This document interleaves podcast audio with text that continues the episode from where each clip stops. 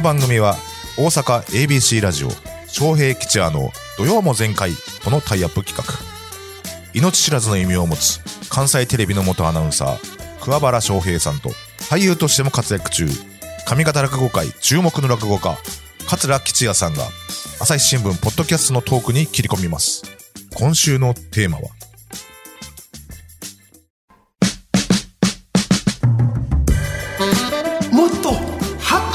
ポッドキャスト。ニュースの枠を超え毎日配信されている無料の音声番組朝日新聞ポッドキャスト。土曜も前回でもハッとするような朝日新聞ポッドキャスト話題のエピソードをこの時間に紹介していきますよ、解説してくれるのは朝日新聞大阪本社編集局長補佐の塩谷雄一さんです。おはようございます、よろしくお願いします。お願いします。さあ本日取り上げる朝日新聞ポッドキャストテーマは10月に亡くなられた被爆者団体代表坪井直さんについて。はい。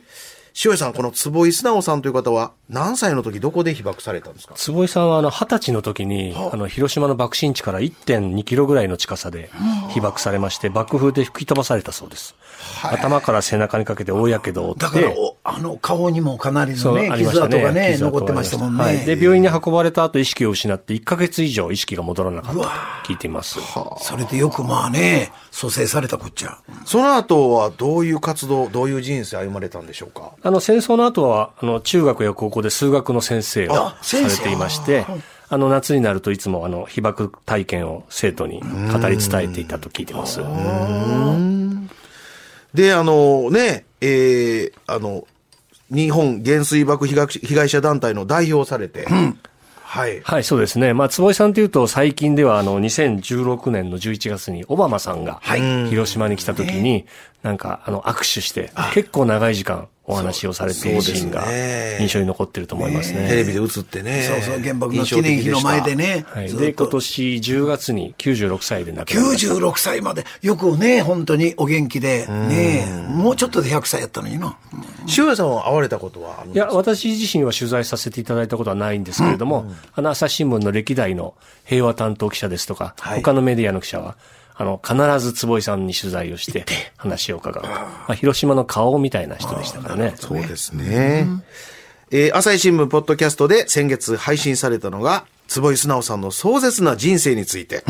えー実は被爆した人たちへ言われない差別があったというんですが、早速聞きましょうか。タイトルは、素直さん、各語りき。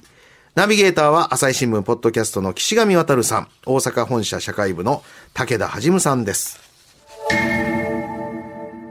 坪井さんですね、はい。あの被爆から5年後に、まあ、後の妻となるあの女性とはい。出会われます、あのはい。鈴子さんという方なんですが、うんはい。はい。彼女とですね、まあ、映画を見たりあのボートに乗ったりとかですね、まあ、デートを重ねていって、まあ、2人はあの結婚を約束するんですけれども、は付き合って3年というふうにあのこの手記には書かれてましたけれども、はい。その彼女の家族や親戚からですね、すごく2人の仲を警戒する声が上がったんですね。はいはいはいはまあ、具体的にはもう被爆者というのは長生きしないらしいと。まあ、そのためにですね、周囲からは、まあ、被爆者と結婚すればですね、2、3年のうちに、まあ、夫を失ってしまうとか責められたりはいはい。ですね、なおかつその時、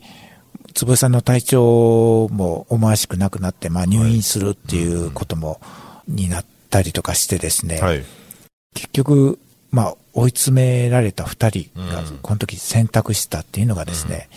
あの世でまあ一緒になることを願って、まあ、心中することでした。まあ、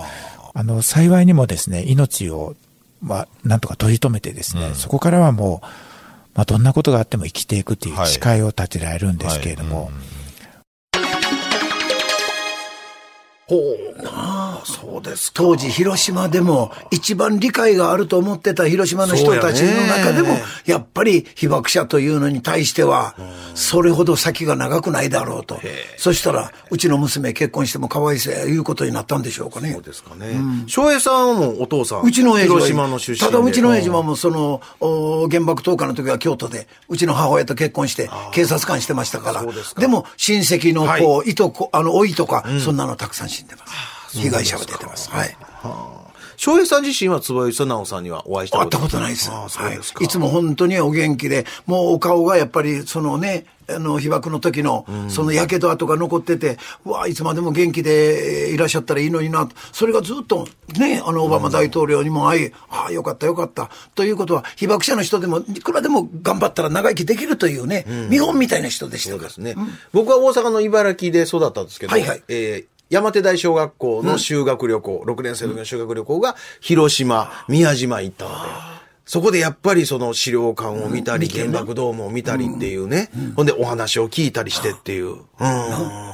それでやよく考える平和とはとか、戦争はとか、原爆ってってやっぱり恐ろしい部分もありましたけど、そこで勉強したことはすごくた役に立ってる大きいよね、というかね。小学校の時大きいですね。私は修学旅行伊勢で、もう二見ヶ浦で手合わせてただけですわ、ほんまにね。緩和されてます。はい。えー、シュエさん、この他、ポッドキャストではどんなことを語られてますか、はい、あの、朝日新聞には、あの、坪井さんに取材させていただいた時の録音テープですとか、講演会のテープがいっぱいありまして、ポッドキャストでも肉声を紹介しています。